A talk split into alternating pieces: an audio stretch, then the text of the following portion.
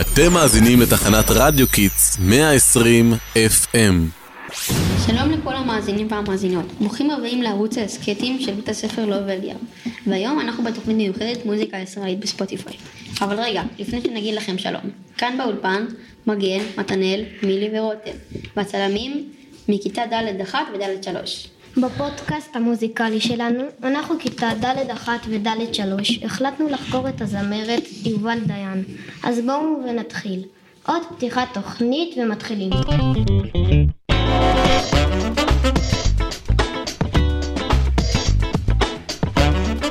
שלום לכתבת שלנו מילי, את מספרת לנו על הזמרת הישראלית יובל דיין. מה את יכולה לספר עליה? יובל דיין נולדה וגדלה באשדוד. וכבר מגיל צעיר אהבה לשיר ולנגן. התפרסמה בגיל 18 כשהשתתפה בעונה הראשונה של התוכנית המוזיקלית The Voice ישראל. מה הזמן מסמן לי? זה הכל שאריות שלה. איך היא פרשה בשלב החצי גמר שלה? התוכנית והצילה לדרך עצמאי והוציאה את האלבום הבכורה שלה.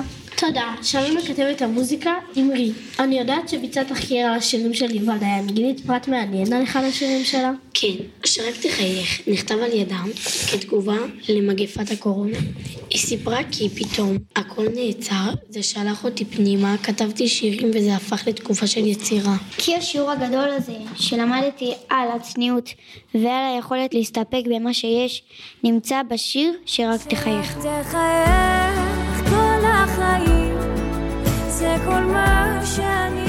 תודה ושלום לכתבת המוזיקה מילי. גם את חיפשת עובדות מעניינות.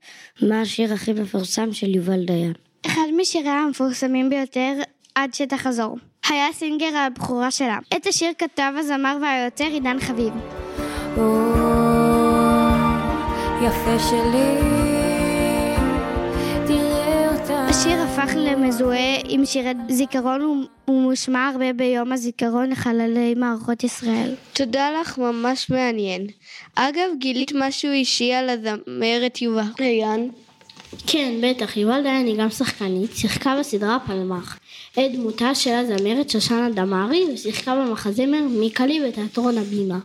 אוקיי, תודה רבה לכתבים שלנו, כיתה ד' 1 וכיתה ד' 3 ותודה רבה לכל תלמידי צוות הפודקאסט שלקחו חלק בהכנת התחקיר, בהפקה ובשידור. תודה לכל המאזינים שלנו, רשמו לנו מה דעתכם, כאן אור, מכיתה ד' 1, אולפן פודקאסט, בית ספר לובה אליאב, תודה שהאזנתם לשידור ספוטיפיי ממוזיקה ישראלית ביי ביי. שרק תחייך כל החיים, זה כל מה שאני מבקשת.